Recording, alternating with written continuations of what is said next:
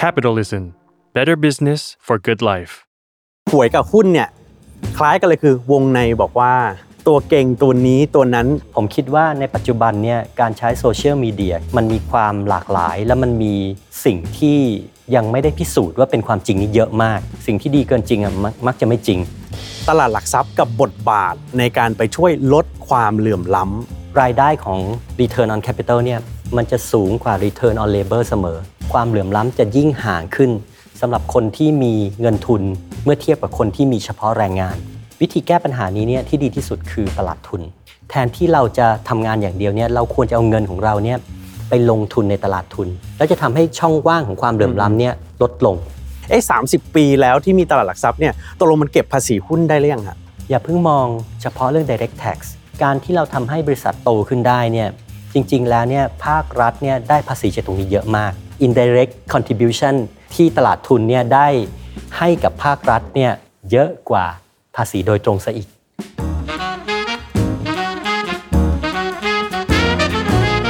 Business Summary เพราะธุรกิจไม่เคยเป็นเรื่องไกลตัว สวัสดีครับ นี่คือรายการ Business Summary เพราะธุรกิจไม่เคยเป็นเรื่องไกลตัวที่นี่ Capital ครับ เราเจอกันเป็นประจำทุกวันจันทร์สัปดาห์ เว้นสัปดาห์แบบนี้นั่งคุยกับผู้บริหาร นั่งคุยกับผู้ที่มีบทบาทสำคัญของเศรษฐกิจไทย แน่นอนครับเราพูดถึงตลาดทุนของไทยก็ต้องพูดถึงตลาดหลักทรัพย์แห่งประเทศไทยครับ มาวันนี้หลายสิบปีที่เรามีตลาดหลักทรัพย์ สิ่งที่เปลี่ยนแปลงไป และสิ่งที่จะเปลี่ยนจากนี้ต่อไปคืออะไรในกลไกของตลาดทุนบ้าง พูดคุยกับกรรมการและผู้จัดการของตลาดหลักทรัพย์แห่งประเทศไทยครับ ดรภากรปิตาทวัชชัยครับ สวัสดีครับ สวัสดีครับ ครับเอ๊ะดรภากรครับ ถ้าณวันนี้ที่เราคุยกันเนี่ย 2,566 ภาพรวมของตลาดหลักทรัพย์แห่งประเทศไทยเป็นยังไงบ้างฮะ ถ้าเราดูกันนะครับอ่าจะเห็นได้เลยครับว่าตลาดทุนไทย รวมถึงตลาดหลักทรัพย์แห่งประเทศไทยเนี่ยมีการพัฒนามาอย่างต่อเนื่องนะครับ แล้วเราเห็นเลยว่าผลที่ได้ออกมาเนี่ยตลาดทุนไทยเนี่ยเป็นจุดแข็งแกร่ง ของประเทศไทยนะครับ ในปัจจุบันนี้เนี่ยเรามาดูสิครับ เรามีบริษัทจดทะเบียนที่เข้ามาระดมทุน ในตลาดหลักทรัพย์แห่งประเทศไทยนี่ในแต่ละปีในช่วง 5 ปีที่ผ่านมาเนี่ยปีละมากกว่า 4 บิลเลียน US ดอลลาร์นะครับบมีบริษัทที่เข้ามาจดทะเบียนใหม่ประมาณปีละ 40 บริษัทอย่างต่อเนื่องนะครับ เรามีการซื้อขายวันหนึ่งประมาณ 2-3 บิลเลียน US ดอลลาร์โดยเฉลี่ยต่อวัน นะคครัรับบซึ่งถ้าเทียบกับในอาเซียนเนี่ยเราเป็นที่ 1 มาโดยตลอดนะครับเรื่องการระดมทุนเนี่ยอย่างที่ได้เรียนไป 4-5 บิลเลียน US ดอลลาร์เนี่ยคือเป็นที่ 1 ในอาเซียนมา 4-5 ปีนะครับเป็นที่ต้นๆในเอเชียเลยนะครับเป็นรองเฉพาะจีน เป็นรองเฉพาะเอ่อเกาหลี เป็นรองเฉพาะประเทศใหญ่ๆ ทั้งนั้นเลยนะครับด้านจำนวนนักลงทุน เรามีนักลงทุนปัจจุบันเนี่ยรายย่อยเนี่ยถึงเกือบ 6 ล้านคน นะครับในปีที่ผ่านมาก็เพิ่มขึ้นมา 5 0 0แสนคน ปีก่อนหน้านั้นเพิ่ม 1 5 0 0 0 0 คนเอ้ย1ล้าน5แสนคนนะครับ จะเห็นได้เลยครับว่ากลุ่มต่างๆเนี่ยมันมีการพัฒนามาโดยตลอด นักลงทุนจากต่างประเทศก็เข้ามาลงทุนในประเทศไทยเยอะขึ้นนะครับ ในปัจจุบันเนี่ยอัตราส่วนของจากต่างประเทศเนี่ยมีเกือบ 50%ของมูลค่าการซื้อขายในตลาดหลักทรัพย์แห่งประเทศไทย ซึ่งจะเห็นได้เลยว่าโตเร็วมาก อันนี้เลยเป็นสิ่งที่ทำให้เราเนี่ยพยายาม อยากจะสนับสนุนให้นักลงทุนในประเทศไทยเนี่ยมีจำนวนมากขึ้นเรื่อยๆ ไม่ว่าจะเป็นสถาบันหรือบุคคล เพื่อที่จะมาสามารถชดเชยได้กับจำนวนที่เพิ่มขึ้นของต่างประเทศนะครับ เรื่องเกี่ยวกับคุณภาพ บริษัทจดทะเบียน บริษัทจดทะเบียนของเราเนี่ยก็เป็นระดับโลกเลยครับ เป็นบริษัทที่ได้รับการยกย่องว่าทำธุรกิจแบบยั่งยืนนะครับ เป็นบริษัทจำนวนบริษัทที่เข้าไปอยู่ในดัชนีประเภทที่เป็นความยั่งยืน อย่างเช่น Dow Jones Sustainability Index เนี่ยก็มีกว่า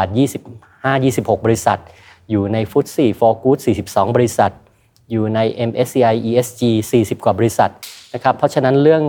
การดำเนินธุรกิจอย่างยั่งยืนเนี่ยทำได้ดีมาก อันนี้คือสิ่งที่อยากจะแสดงให้เห็นถึงว่าตลาดทุนไทยเนี่ยเจริญเติบโตทั้งด้านปริมาณและคุณภาพครับครับ เรื่องความแข็งแกร่งของตลาดทุนไทยเนี่ยเป็นที่ยอมรับในระดับภูมิภาคอยู่แล้วนะครับ ทีนี้ถ้าไปดูโครงสร้างของคนที่เป็นผู้เล่นตัวใหญ่ในตลาดหลักทรัพย์แห่งประเทศไทยเนะครับ ก็จะมีประเด็นที่สะท้อนกลับมาที่เศรษฐกิจที่แท้จริงเหมือนกันว่า คนที่ขนาดเขาใหญ่ ๆ อยู่ในนั้นก็ยังคงเป็นธุรกิจพลังงาน ธุรกิจธนาคาร ธุรกิจที่ดั้งเดิมหลายสิบปีก่อนเป็นยังไง ทุกวันนี้ก็ยังเป็นอย่างนั้นเนี่ยมันมันมองแล้วมันควรจะเป็นข้อได้เปรียบหรือว่ามัน มองแล้วมันควรจะเป็นจุดที่ที่น่ากังวลอันนี้เป็นสำหรับเศรษฐกิจจุดไทย เป็นจุดเป็นคำถามที่น่าสนใจมาก ถ้าเราดู 10 ปีที่แล้วกับ 10 ปีนี้เนี่ยที่จริงแล้วโครงสร้างของบริษัทใหญ่ ในตลาดหลักทรัพย์แห่งประเทศไทยเนี่ยมีการเปลี่ยนแปลงเยอะมากนะครับครับ เพียงแต่ว่าเราอาจจะไม่ค่อยรู้สึก ผมยกตัวอย่างให้ก็ได้ 10 ปีที่แล้วนะครับกลุ่ม industry ที่ใหญ่ที่สุดในตลาดหลักทรัพย์แห่งประเทศไทยเนี่ยน่าจะเป็นพลังงาน น่าจะสัก 25%น่าจะเป็น 30% ตามด้วยธนาคารพาณิชย์ประมาณ 25%ครับ30%แล้วก็หลังจากนั้นก็เป็น sector อื่นๆ แต่ในปัจจุบันถ้าไปมองดูเนี่ยครับรูปนี้เปลี่ยนนะครับ ปัจจุบันนี้กลายเป็น service sector ที่ใหญ่ที่สุด เราอาจจะไม่ทราบ service sector ปัจจุบันนี้เกือบ 30%พลังงานลงมาประมาณ 20-25% banking ประมาณ 15-20%อ่า real estate ประมาณ 10-15%นะครับแล้วก็มีธุรกิจอื่นๆ อย่างเช่น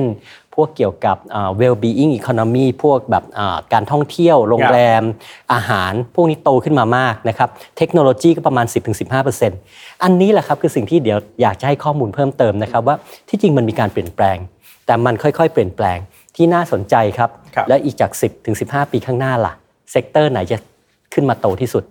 ในอดีตเคยเป็นพลังงาน ตอนนี้เป็น service sector โตที่สุด แต่ก่อนรองลงมาคือ banking ตอนนี้ก็กลายเป็นอย่างอื่นขึ้นมาโต ตรงนี้แหละครับผมผมอยากจะเรียนเลยนะครับ มักจะมีพวกเราพูดกันว่าเหมือนเดิม แต่ในความเป็นจริงนี่เป็นเพราะว่าพวกบริษัทใหญ่ ๆ เนี่ยครับมันยังติดปากเราอยู่ครับเอาวันนี้ตลาดหลักทรัพย์เลยเน้นย้ำตั้งแต่ช่วงที่ผ่านมาที่คนอาจจะวิพากษ์วิจารณ์ว่าแม้ตัวใหญ่ ๆ ที่ Market Cap ใหญ่ๆในตลาดหุ้นยังเป็นเดิมๆคำตอบคือมันเปลี่ยนไปแล้ว เปลี่ยนไปแล้วครับเพียงแต่ว่าตัวบริษัทใหญ่ๆเนี่ยมันยังเด่นเหมือนเดิม ยังเก่งเหมือนเดิม บริษัทพวกนี้ของเราเนี่ย เดี๋ยวนี้เป็นเก่งระดับโลกนะครับ อย่างเรามีถึง7ถึง8บริษัทของเราเนี่ยที่เป็น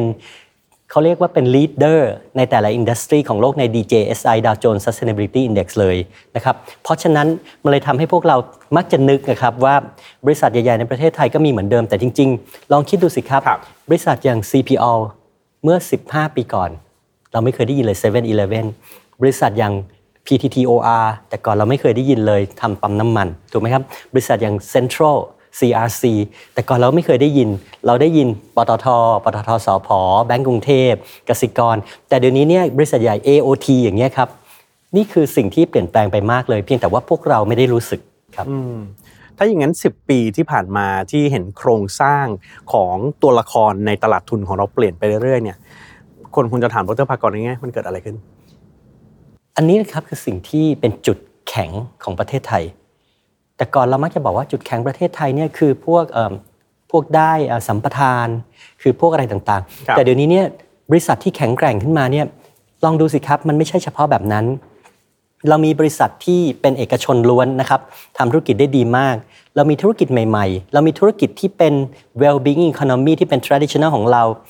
เราเนี่ยครับเก่งมากๆเรื่องอะไรครับ ท่องเที่ยวเรื่องอาหาร เรื่องโรงพยาบาล เรื่องเกี่ยวกับโลจิสติก การเอ่อเดินทางต่างครับๆบริษัทพวกนี้ของเราเข้มแข็งมากเลยนะครับ แล้วพอเราเสริมกับสิ่งใหม่ ๆ ที่เกิดขึ้นตั้งแต่ 30 ปีที่ผ่านมา ไม่ว่าจะเป็นเรื่องเกี่ยวกับการผลิต ไม่ว่าจะเป็นเรื่องเกี่ยวกับเอ่อ energy ต่างๆ ไม่ว่าจะเป็นเรื่องเกี่ยวกับ petrochemical เรื่องเกี่ยวกับรถยนต์ต่างๆเนี่ยมันประกอบกันและในตอนนี้เนี่ยสิ่งที่เราเห็นมันมีธุรกิจใหม่ๆเนี่ยเข้ามาจดทะเบียนเยอะมากเลย ถ้าไปดูนะครับ อย่างที่ผมภูมิใจมากๆในปีๆที่ผ่านมาเนี่ยเรื่องเกี่ยวกับกลิ่นอาหาร เรื่องเกี่ยวกับการใช้เทคโนโลยีในการเอ่อทำเอ่อ outsourcing เรื่องอะไรต่างๆเนี่ยเราเห็นสิ่งพวกเนี้ยบริษัทพวกนี้เนี่ยที่ทำธุรกิจแปลกใหม่เนี่ยเข้ามาจดทะเบียนมากขึ้นครับซึ่งผมคิดว่าถ้าเรามองว่า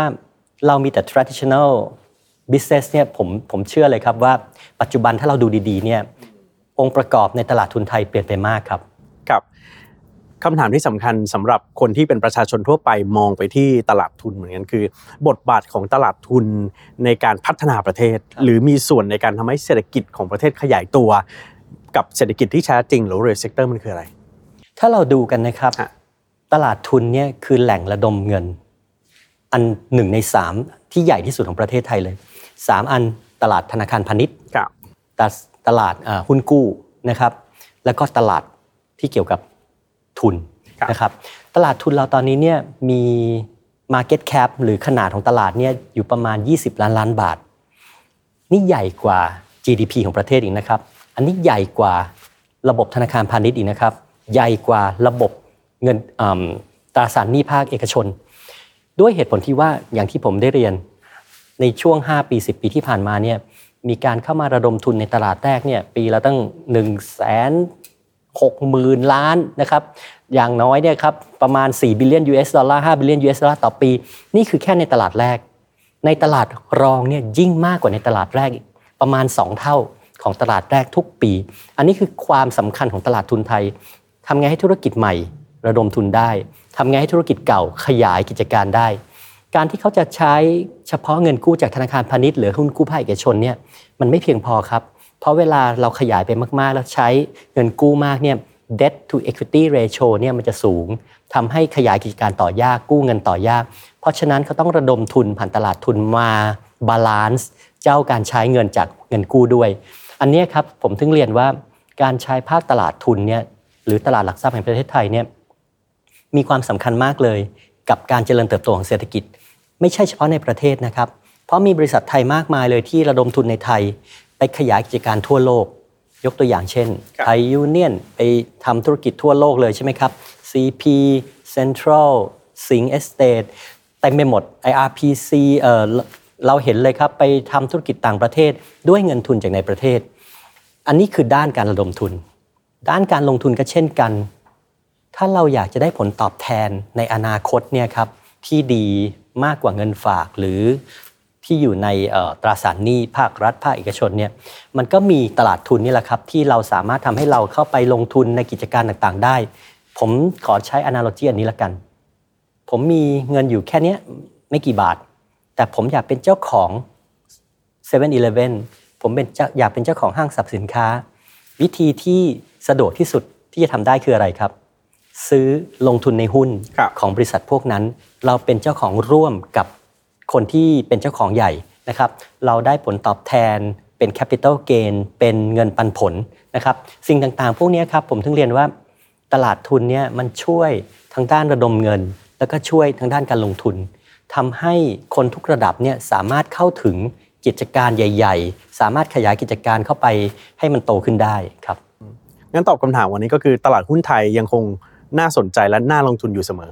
ผมมองอย่างนี้ครับ ตลาดหุ้นของทุกประเทศเนี่ยมันคือตัวแทนของเศรษฐกิจ แล้วก็การทำธุรกิจของแต่ละประเทศ ถ้าเราเชื่อว่าประเทศไทยเนี่ยมี potential มีศักยภาพ ผมคิดว่าการลงทุนในบริษัทจดทะเบียนที่อยู่ในประเทศไทยเนี่ยมันก็จะมีความน่าสนใจเหมือนกับที่เราสนใจในเศรษฐกิจของประเทศ เศรษฐกิจประเทศเราน่าสนใจตรงไหนบ้าง บริษัทจดทะเบียนเราก็จะมีความน่าสนใจตรงนั้น และยิ่งไปกว่านั้น ถ้าบริษัทจดทะเบียนของเราเนี่ยออกไปทำธุรกิจในนอกประเทศด้วย คราวนี้เนี่ยเราได้ทั้งสองเด้งเลยใช่ไหมครับ ทั้ง exposure ในประเทศ exposure จากต่างประเทศ แล้วแต่ในบริษัทประเทศไทยเนี่ยโดยเฉลี่ยรายได้ของเขาจากต่างประเทศเนี่ยเกือบ 40%นะครับเพราะฉะนั้นนี้คือความน่าสนใจมากเลยว่า ลงทุนในบริษัทในประเทศไทยเนี่ยมันไม่ใช่เฉพาะศักยภาพในประเทศเท่านั้น มันเป็นศักยภาพของการทำธุรกิจในประเทศอื่น ๆ ด้วยเหมือนกัน เพราะฉะนั้นผมจึงมีความเชื่อครับว่า การลงทุนในตลาดหลักทรัพย์แห่งประเทศไทย หรือตลาดทุนไทยเนี่ยมันยังมีความน่าสนใจ และยังมี potential มีศักยภาพอืม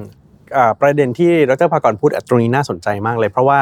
มันก็จะมีทั้งผู้เชี่ยวชาญด้านการลงทุนการเงินอะไรทั้งอินฟลูเอนเซอร์ทั้งหลายเนี่ยที่บอกโอ้ยตลาดหุ้นไทยไม่น่าสนใจแล้วไม่ต้องไปลงทุนแล้ว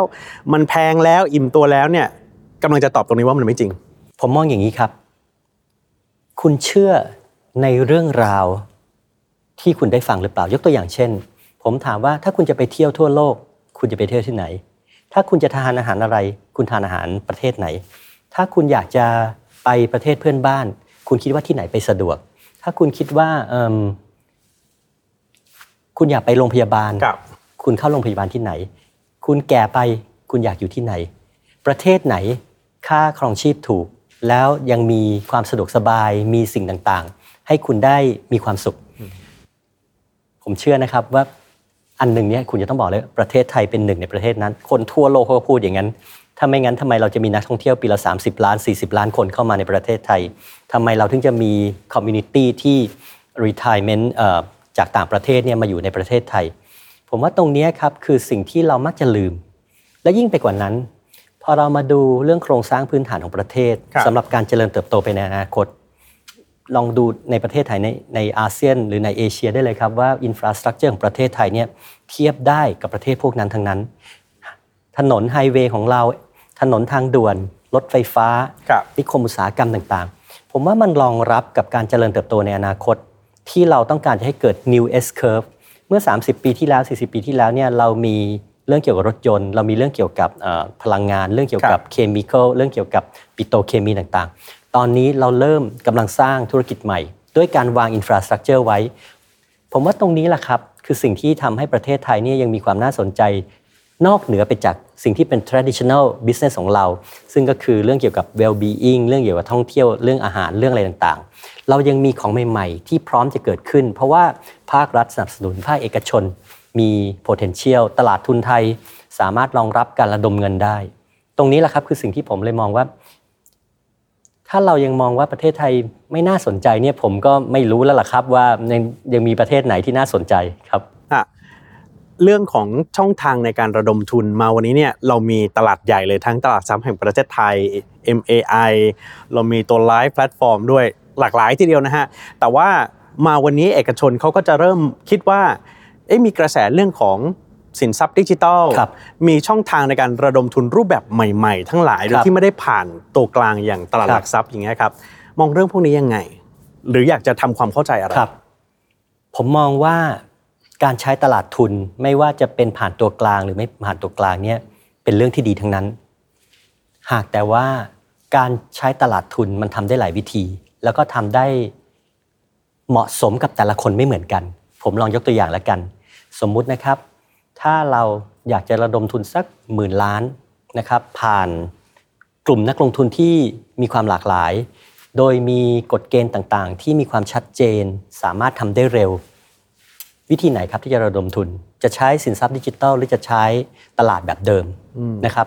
สำหรับอันนี้เนี่ยผมมองเลยว่าตลาดแบบเดิม traditional market เนี่ยมันง่ายกว่าเยอะเลย เรามาถึงปุ๊บ เรามี investor pool อยากจะระดมทุนแบบตราสารหนี้หรือเป็น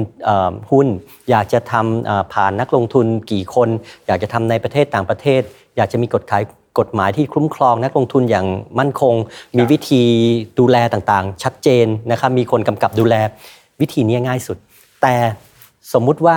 เป็นอีกสถานการณ์หนึ่ง เป็น private equity เป็น project finance ใหม่ ๆ เป็นเอิ่มธุรกิจเล็ก ๆ ที่ไม่มีคนรู้จักมากนัก แต่ว่ามีศักยภาพสูง แล้วก็ตอนนี้เนี่ยต้องการเงินทุนสักประมาณไม่ได้มากนัก หลักร้อยล้านพันล้านครับนักลงทุนที่อยากจะเชิญเข้ามาลงทุนเป็นนักลงทุนที่เอ่อรับความเสี่ยงได้ แล้วก็อยากจะได้วิธีการลงทุนที่หลากหลายไม่เหมือนกัน ผมว่าแบบนี้ครับเหมาะกับ สินทรัพย์ดิจิทัล เพราะอะไรสินทรัพย์ดิจิทัลสามารถออกแบบให้ตรงความต้องการของนักลงทุนเล็ก ๆ พวกนี้ได้ นักลงทุนเล็กๆ พวกนี้บอกว่า เพราะว่ามันมีศักยภาพสูง ผมรับความเสี่ยงได้จำนวนที่ลงทุนไม่มากนักกระจายความเสี่ยงออกไป ใช้วิธี distributed เอ่อ decentralized ในการลงทุน วิธีการควบคุมดูแลใช้เป็นเหมือนกับ smart contract ชัดเจนอ่าอยู่ใน digital asset เอ่อ prospectus ไว้ paper ไปเลย บอกว่าต้องการการจ่ายเงินแบบนี้ ผมต้องการเอิ่มให้โอนเงินมาแบบนี้ในเวลาวันที่เท่าไหร่บ้าง มีวิธีตรวจเช็คด้วยวิธีเป็นอิเล็กทรอนิกส์ครับผมว่าเป็นไปได้ที่สินทรัพย์ดิจิทัลจะเป็นช่องทางที่น่าสนใจสำหรับการระดมทุนแบบนี้ หากแต่ว่าถ้าเรามาดูกันเนี่ยวิธีการระดมทุนแบบการใช้สินทรัพย์ดิจิทัลอาจจะยังไม่เหมาะกับทุกวิธี วิธีการแบบ traditional market ก็อาจจะไม่เหมาะกับความเสี่ยงแบบเยอะๆ แบบ private equity จะทำยังไงที่ทั้งสองวิธีมันจะค่อยๆ ใช้ไปด้วยกันแล้ว converge เข้าหากัน ผมมองอย่างนี้มากกว่าครับที่ที่จะเป็นสิ่งที่จะเกิดขึ้นใน 5 ปี 10 ปีข้างหน้า และสำหรับตัวตลาดหลักทรัพย์แห่งประเทศไทยเนี่ยเรามองเรื่องนี้อย่าง seriously เลยทำยังไงเราจะทำให้ traditional market ของเรา very efficient เกือบจะเหมือน digital asset market เราจะทำอะไรให้ digital asset market เนี่ยสามารถดึงผู้เล่นใน traditional market เข้ามาเกี่ยวข้องได้นั่นคือเหตุผลที่ทำไมเราถึงตั้ง TDX Thailand Digital Exchange ครับทำไมเราถึงออก Product ใหม่ ๆ อย่างเช่น Live Platform สำหรับ Startup SME ครับทำไมเราถึงมี fractional DR เพื่อให้นักลงทุนรายย่อย สามารถไปลงทุนในต่างประเทศได้เป็นบัตรบาทและเรายังมีจะมีอะไรมากกว่านั้นไปอีกนะครับ ซึ่งเดี๋ยวอ่า ถ้าเกิดเราทำได้สำเร็จเดี๋ยวจะมาเล่าให้ฟังครับพวกของใหม่ๆที่พูดตอนท้ายเมื่อสักครู่นี้ทุกอย่างทำผลงานได้น่าพอใจดีนะครับครับตอนนี้เนี่ยถ้าเรามาดูกันอย่างใน Live Platform เนี่คยรับมี 3 บริษัทเข้ามาจดทะเบียนแล้วนะครับแล้วมีความหลากหลายมากนะครับในกลุ่มที่เป็นเจ้าเอ่อ fractional DR ตอนนี้เรามี fractional DR ที่สามารถไปลงทุนได้ในหุ้นของ Tesla ในหุ้นของ Apple นะครับในต่างประเทศ ที่จริงของพวกนี้เนี่ยครับมันเริ่มออกมาแล้วก็ ผมมีความเชื่อว่ามันจะมีมากขึ้นเรื่อยๆ เพราะว่าสิ่งที่นักลงทุนรายย่อยเนี่ยสามารถทำได้เนี่ยคือ ทั้งระดมทุนก็ง่ายขึ้น ทั้งลงทุนก็ง่ายขึ้นครับอืมครับในช่วงไม่กี่ปีที่ผ่านมาโดยเฉพาะช่วงโควิด -19 เราก็เห็นการใช้มาตรการทางการเงินแบบดูเด็ดเผ็ดมันเลย โดยเฉพาะจากต่างประเทศแล้วก็มีเงินไหลเข้ามา มีอย่างที่เมื่อสักครู่พูดเนี่ยกระทั่งนักลงทุนรายย่อยหน้าใหม่ ๆ เกิดขึ้นเยอะมากเลย ทางตลาดหลักทรัพย์แห่งประเทศไทยเนี่ย เฝ้าระวัง คัดกรอง หรือว่าเสริมความรู้ให้พวกเขายังไง ให้เท่าทันกับครับเกมที่มันเปลี่ยนไปอย่างรวดเร็ว มี 2 อย่างนะครับ อย่างแรกเนี่ยก็คือเรื่องเกี่ยวกับ financial literacy program ถ้าเรามาดูกันเนี่ยตลาดหลัครักบทรัพย์เนี่ยให้ความสำคัญเรื่องนี้มาโดยตลอดนะครับ ตั้งแต่สมัยท่านผู้จัดการเก่าๆตั้งแต่อาจารย์มารวยอะไรเงี้ยจะอ๋อเห็นได้เลยอะเราให้ความรู้เป็นเหมือนเทรนนิ่งทั้งเป็น face to face มีเป็น e-learning ในปัจจุบันนะครับ ลองเข้าไปดูในเว็บไซต์ของ set.or.th นะครับ จะเห็นได้เลยว่าเรามีการให้ความรู้ตั้งแต่วิธีบริหารหนี้เริ่มจากอย่างนั้นเลยครับ มาจนถึงวิธีการลงทุน วิธีการลงทุนของคนแต่ละประเภทนะครับ เรามีให้หมดวิธีลงทุนในแต่ละ asset class เรามีให้เลือกเลยครับ ให้สามารถเข้าไปเรียนรู้ได้ เพราะเราเชื่อเลยครับว่าอย่างแรกเนี่ยคือเราต้องทำให้เขาเข้าใจไม่กลัว แล้วก็สามารถรู้ว่า ความเสี่ยงของเขาเนี่ยรับได้กับการลงทุนอะไรบ้าง เพื่อให้เขาสามารถจัด portfolio ในการลงทุนเนี่ยได้เหมาะสม นั่นคือเรื่องแรกครับเรื่องที่สองเนี่ยสิ่งที่เราทำคือ เราพยายามหา asset class ใหม่ ๆ เราพยายามทำให้มันมีการเอ่อเรียนรู้มากขึ้นในการลงทุนด้วยการใช้ tool ต่างๆเจนได้เลยครับว่า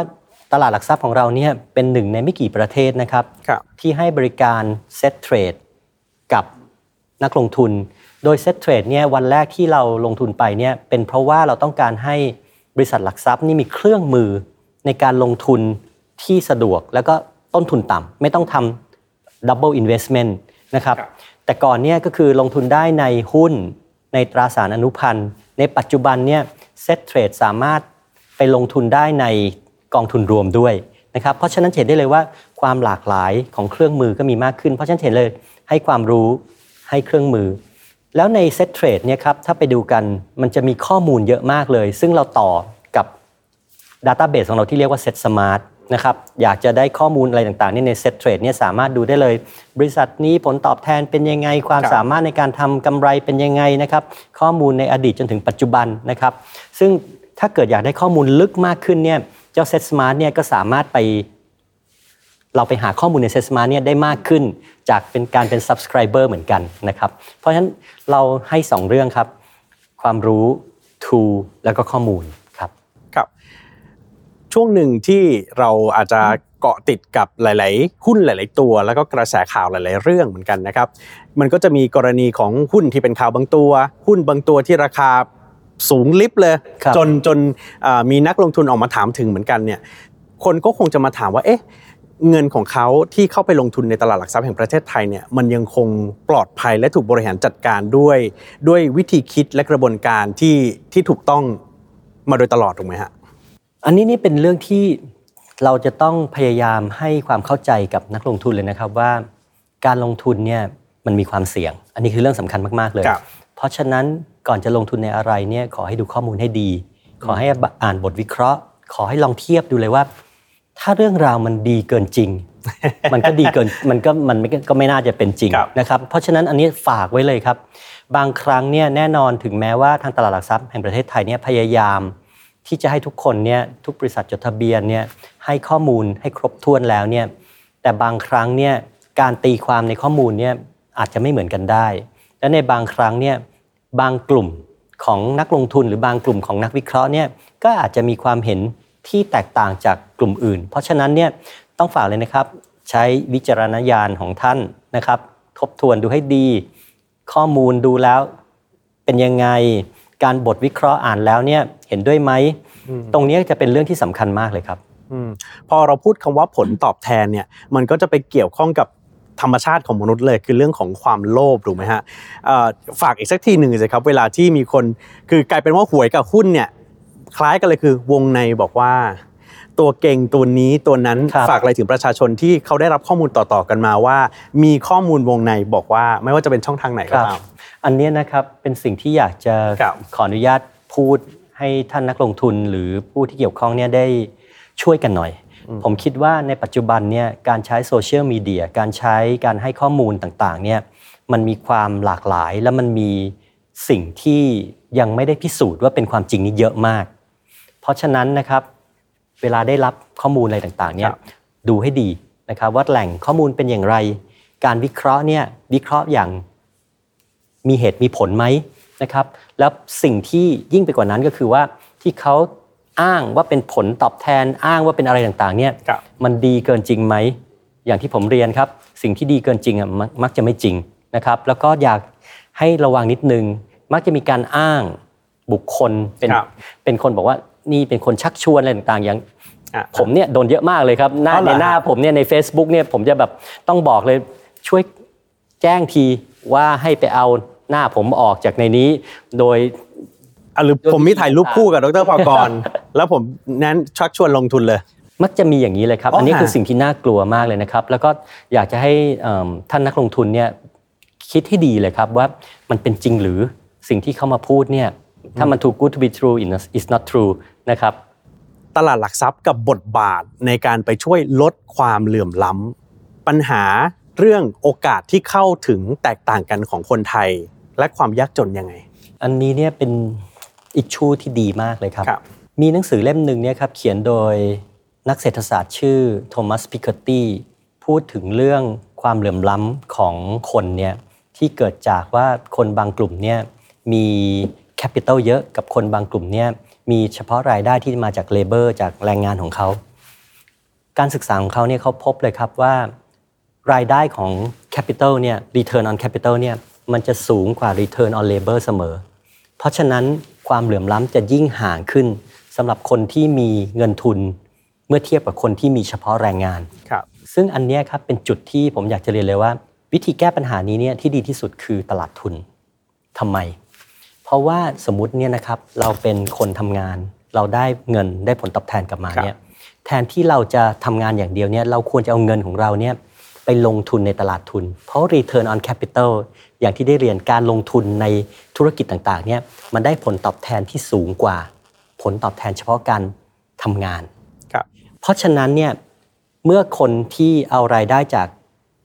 เลเบอร์ของเขาการทำงานของเขาเนี่ยไปลงทุนและลงทุนแบบฉา แบบฉลาดนะครับ เลือกลงทุนในธุรกิจที่ดี ได้ผลตอบแทนเหมือนกับเจ้าของกิจการ ผลตอบแทนของเขาเนี่ยจะใกล้เคียงกับผลตอบแทนของคนที่เป็นเจ้าของทุน ผมถึงมองไงครับว่าการใช้ตลาดทุนให้เหมาะสมเนี่ยจะช่วยทำให้ทั้งกิจการเนี่ยโตได้ แล้วก็คนที่ทำมาหากินอย่างพวกเราเนี่ยได้ผลตอบแทนที่ใกล้เคียงกับเจ้าของทุน แล้วจะทำให้ช่องว่างของความเหลื่อมล้ำเนี่ยลดลง ตลาดหลักทรัพย์ถึงมีมอตโต้ไงครับว่า capital market work for everyone to make capital market work for everyone ทำให้ตลาดทุนเนี่ยทำงานให้ทุกคนครับเรื่องนี้น่าสนใจ ถ้ามีคนมาถามดรภากรว่า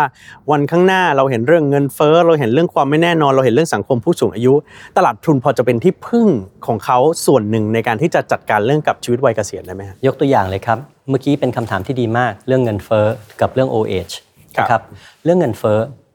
ถ้าเงินเฟ้อเนี่ยครับสิ่งที่เราจะเห็นเรามักจะเห็นอะไรครับ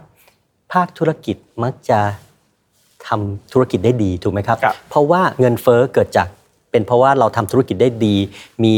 ดีมานสูงขึ้น พอมีความต้องการในธุรกิจสูงขึ้นครับมันก็ทำให้ราคาของสินค้าแพงขึ้น เงินก็เฟ้อถ้าเกิดเราไม่ลงทุนในภาคธุรกิจพวกนั้นๆเนี่ยเราจะตามเงินเฟ้อได้ทันได้ยังไงครับ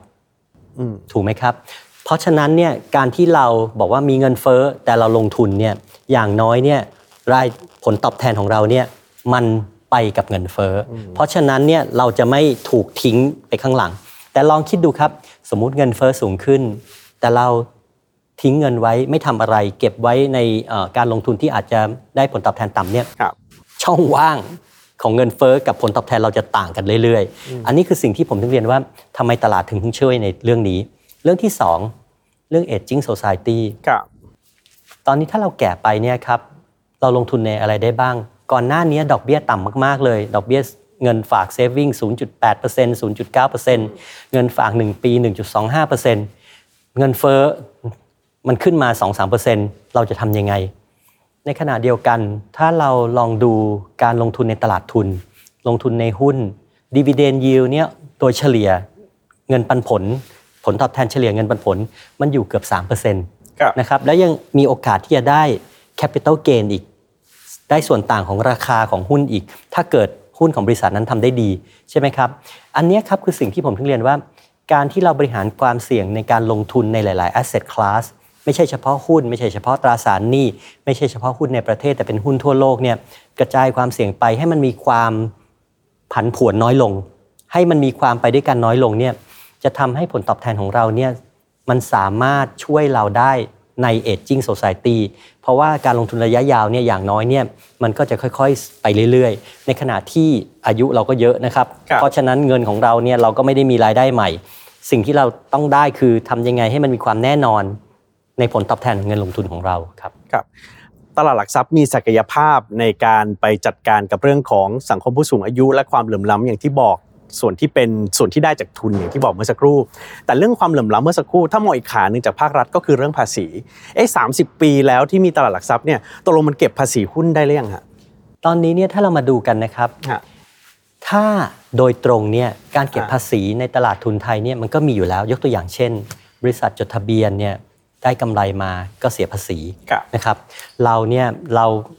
ลงทุนในเอ่อหุ้นเราได้ดีเวเดนเราก็เสียภาษี นะครับและภาษีที่ตลาดทุนจ่ายเนี่ยมันเป็นภาษีที่ค่อนข้างเหมือนกันทั่วโลก เราจะมี capital gain tax นะครับเราจะมีครับภาษีดีเวเดนเราจะมีภาษี transaction tax บางประเทศก็ใช้ transaction tax บางประเทศก็ใช้ dividend tax บางประเทศก็ใช้ capital gain tax ของเราเนี่ยเรามี cap เอ่อ dividend tax นะครับเรามีภาษีนิติบุคคลของบริษัทจดทะเบียนครับอันเนี้ยคือสิ่งที่ตลาดทุนไทยเนี่ยได้จ่ายให้กับเอ่อ สรรพากรให้กับประเทศมาโดยตลอด แล้วทีนี้ลองมองด้านอื่นบ้าง เมื่อกี้คือ direct tax ครับ indirect tax ล่ะ สิ่งอะไรบ้างที่ตลาดทุนหรือบริษัทจดทะเบียนในตลาดทุนไทยเนี่ยได้ให้กับประเทศบ้าง ลองมาดูกันครับ เรามีบริษัทจดทะเบียนไทยเนี่ยประมาณ 800-900 บริษัทครับแต่ทราบไหมครับว่าภาษีนิติบุคคลเนี่ยประมาณเกือบ 60%มาจาก 800-900 บริษัทครับอีก หลายแสนหลายล้านบริษัทเนี่ยคือ contribute ที่เหลือ อันเนี้ยคือสิ่งที่คนไม่ค่อยได้นึกถึงว่า การที่เราทำให้บริษัทโตขึ้นได้เนี่ยจริง ๆ แล้วเนี่ยภาครัฐเนี่ยได้ภาษีจากตรงนี้เยอะมาก ยิ่งไปกว่านั้น ลองนึกถึงจำนวนคนที่บริษัทจดทะเบียนพวกนี้จ้างครับครับ ในกลุ่มอุตสาหกรรม ในกลุ่มเกษตร ในกลุ่ม Service Sector บริษัทพวกนี้ยิ่งโตเนี่ยเขายิ่งจ้างคนเยอะครับภาษีที่ได้จากบุคคลพวกนี้เนี่ยภาครัฐก็ยิ่งได้เยอะ ผมถึงมองอย่างนี้ครับบอกว่า อย่าเพิ่งมองเฉพาะเรื่อง direct tax เรื่อง tax ที่ได้จากโดยตรงจากตลาดทุน มองด้วยครับว่าประโยชน์ที่ตลาดทุนสร้างขึ้นมาเนี่ยแล้วมาเสียภาษีให้ภาครัฐเนี่ยมันมีอีกเยอะแค่ไหน ผมมองเลยนะครับว่า indirect contribution หรือทางอ้อมครับที่ตลาดทุนเนี่ยได้ให้กับภาครัฐเนี่ยหรือเรื่องเกี่ยวกับภาษีเนี่ย เยอะกว่าภาษีโดยตรงซะอีกครับตกลงยังไม่ควรเก็บ capital gain tax เหรอครับ ผมมองอย่างนี้ครับ จุดแข็งของประเทศไทยอันหนึ่งคือตลาดทุนไทยครับเพราะว่าสามารถทำให้ภาคธุรกิจโตขึ้นได้ การที่จะเก็บ transaction tax เนี่ยผมคิดว่ามันมีผลกระทบที่เรายังไม่ได้คิดอีกเยอะ ยกตัวอย่างเช่น ถ้าเกิดเรามี transaction tax แล้วทำให้สภาพคล่องในการซื้อขายลดลง การที่บริษัทใหม่ ๆ หรือบริษัทจะมา ระดมทุนในตลาดรองจะเป็นไปได้ยากขึ้น เพราะ price to equity ratio อะไรต่างๆเนี่ยมันอาจจะไม่ดีเหมือนเดิมนะครับ นักลงทุนที่จะเข้ามาลงทุนก็อาจจะมีน้อยลงเพราะบอกบอกว่าเอ๊ะมันมีภาษีมันมีต้นทุนครับในการเข้ามาเนี่ยมากขึ้น ยิ่งไปกว่านั้น การที่สภาพคล่องที่หายไปเนี่ยมันจะไปทำให้ภาคธุรกิจที่ทำงานเกี่ยวกับตลาดทุนเนี่ย ต้องลดค่าใช้จ่าย ยกตัวอย่างเช่น บริษัทหลักทรัพย์ครับบริษัทหลักทรัพย์จัดการกองทุน บริษัทประกันต่างๆ คนกลุ่มนี้เนี่ยก็อาจจะทำให้สภาพคล่องยิ่งหายไปอีก ต้องลดคนต้องอะไรต่างๆ เพราะฉะนั้นผมมองครับว่าตรงนี้เนี่ยการที่เรามีต้นทุนที่สูงขึ้นเนี่ยผลกระทบที่มากับตลาดทุนอาจจะมีมากกว่าที่เราคิด และยิ่งไปกว่านั้นครับถ้าภาครัฐในอนาคต ต้องการจะใช้ตลาดทุนในการลงทุนเรื่องเกี่ยวกับ infrastructure ต่างๆเนี่ยจะยากขึ้นเลยนะครับ เพราะว่านักลงทุนก็จะบอกเลยบอกว่า เออ ถ้าลงทุนแล้วปุ๊บเนี่ยมันมีต้นทุนอันนี้ที่สูงขึ้นฮะทำไมผมไม่ไปลงทุนในประเทศอื่น อันนี้คือสิ่งที่น่าสนใจ เราต้องดูด้วยครับว่า ต้นทุนในการเข้ามาลงทุนของเราเนี่ยเมื่อเทียบกับประเทศอื่นๆเนี่ยมันต่างกันหรือเหมือนกันอย่างไรบ้าง เราสูงกว่าไหมเราต่ำกว่าไหม ซึ่งถ้ามาดูกันตอนนี้นะครับ ถ้ามาดูเปรียบเทียบกันเลยแบบเอ่อที่เอ่อชัดๆ รวมทั้งหมดคอสของแท็กทุกอย่างของเราเนี่ยครับครับเราควรจะดูตรงนั้นด้วยในการพิจารณาในเรื่องว่าเราจะมีภาษีมากขึ้นหรือภาษีลดลงอย่างไรครับอืม เรื่องหนึ่งที่แหมผมถามแบบชาวบ้านที่เข้าใจง่าย ๆ เลยเนี่ย มักจะชอบพูดกันว่าที่ผ่านมาพอไม่มี LTF คือจริง ๆ ประโยชน์ทางด้านสิทธิประอ่าประโยชน์จากการลดหย่อนโดย LTF ครับเนี่ยมันหายไปแล้วเป็น SSF แทนคนก็บอกเนี่ยพอ LTF หายไป ตลาดหุ้นก็เลยคึกคักน้อยลงเอ้ยช่วยเขาแย้งยังไงดีฮะเรื่องนี้ อันนี้ผมว่ามีส่วนที่จริงนะครับจริง เพราะว่าอย่าลืมครับว่า LTF เนี่ยเป็นเหมือนการให้ incentive เป็นการให้เหมือนอ่า ใช้คำว่าอะไรดีนะครับ ตัวช่วยครับให้กับนักลงทุนที่เป็นบุคคลที่เสียภาษีเนี่ยสามารถใช้เอ่อการลดภาระเรื่องภาษีเนี่ยในการที่จะมาลงทุนมากขึ้น ซึ่งกลุ่มนักลงทุนที่ได้ประโยชน์เนี่ยคือกลุ่มที่เป็นคนเสียที่เสียภาษีนะครับ ส่วนใหญ่ก็เป็นคนชั้นกลางนี่แหละครับผมมักจะมีคนบอกว่าคนได้ประโยชน์คือคนรวย ผมว่าอันนี้เราควรจะดูข้อมูลให้ดี คนรวยเนี่ยนะครับถ้าเขาจะมาลงทุนใน LTF เนี่ยด้วยเงิน 4 5แสนเนี่ยเมื่อเทียบกับครับ wealth ของเขาหรือเงินที่เขามีเนี่ยมันน้อยมากเลย แต่ถ้าเกิดเป็นคนระยะกลุ่มระดับกลางนะครับ เงินเดือนอย่างพวกเรา 5 0 0แสนครับลดภาษี ผมว่ามันเป็นสัดส่วนที่สูงนะครับ เมื่อเทียบกับ wealth ของเขา เพราะฉะนั้น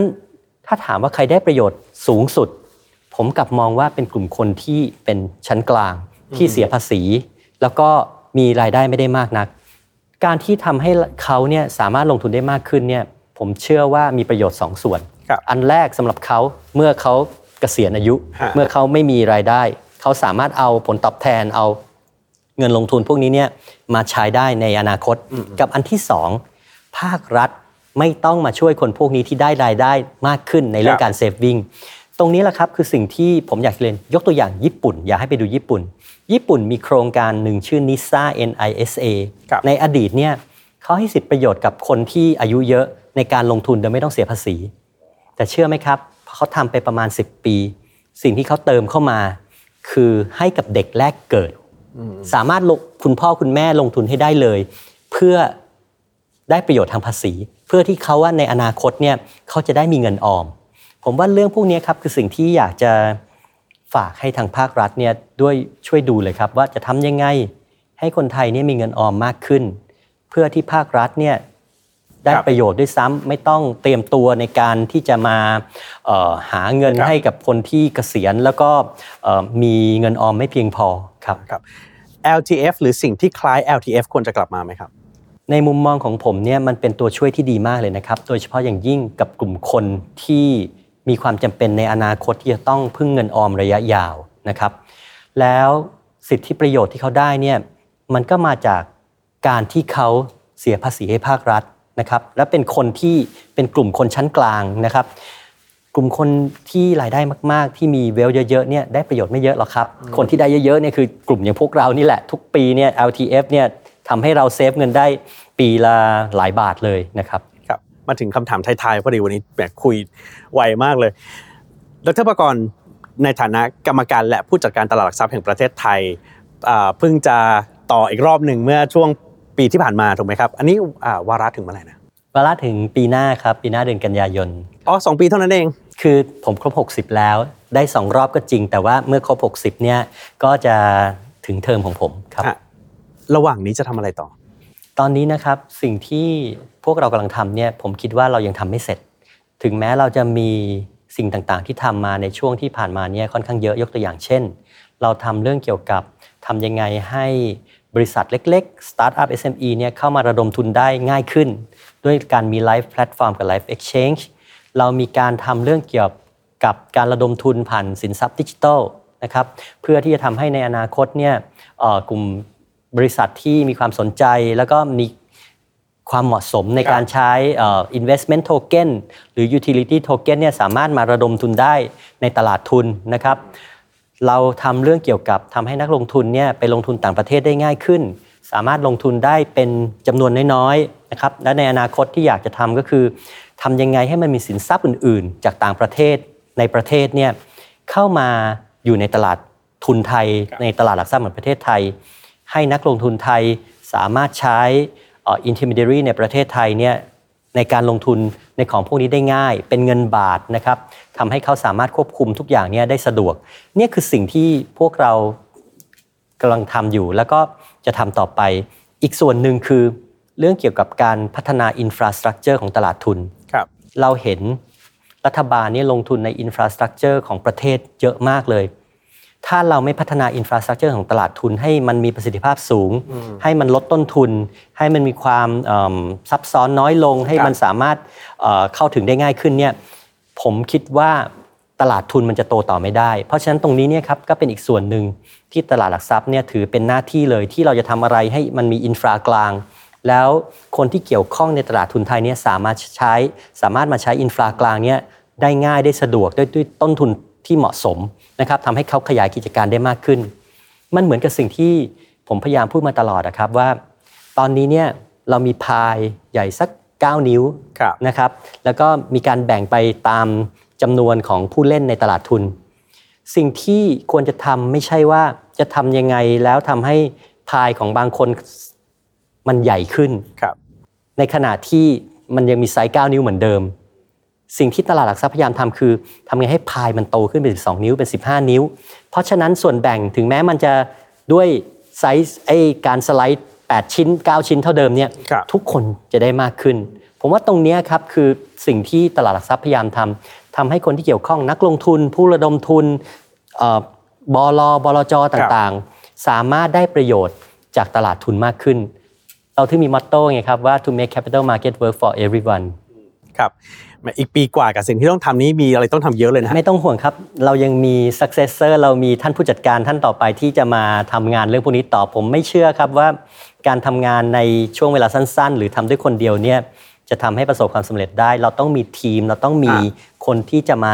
ทำต่อช่วงออกไป ผมมั่นใจครับว่าตลาดหลักทรัพย์แห่งประเทศไทยเนี่ยเราเห็นมาโดยตลอดครับว่ามีการทำงานและพัฒนากันมาอย่างต่อเนื่อง และผมเชื่อว่า เราจะสามารถโตไปได้อย่างยั่งยืนต่อไปครับเชื่อว่าหลายคนฟังแล้วสบายใจแน่ๆก็ก็ไม่ได้มองว่าในฐานะตลาดหลักทรัพย์ทำงานร่วมกันกับทั้งรัฐบาลใหม่ เลขากรตคนใหม่จะเป็นเรื่องท้าทายแต่อย่างใด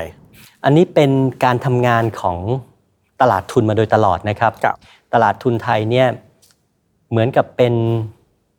จิ๊กซอว์สำคัญอืมของเศรษฐกิจไทยของการพัฒนาประเทศ เพราะฉะนั้นเนี่ยเราต้องทำงานร่วมกับทั้งภาครัฐ ภาคเอกชน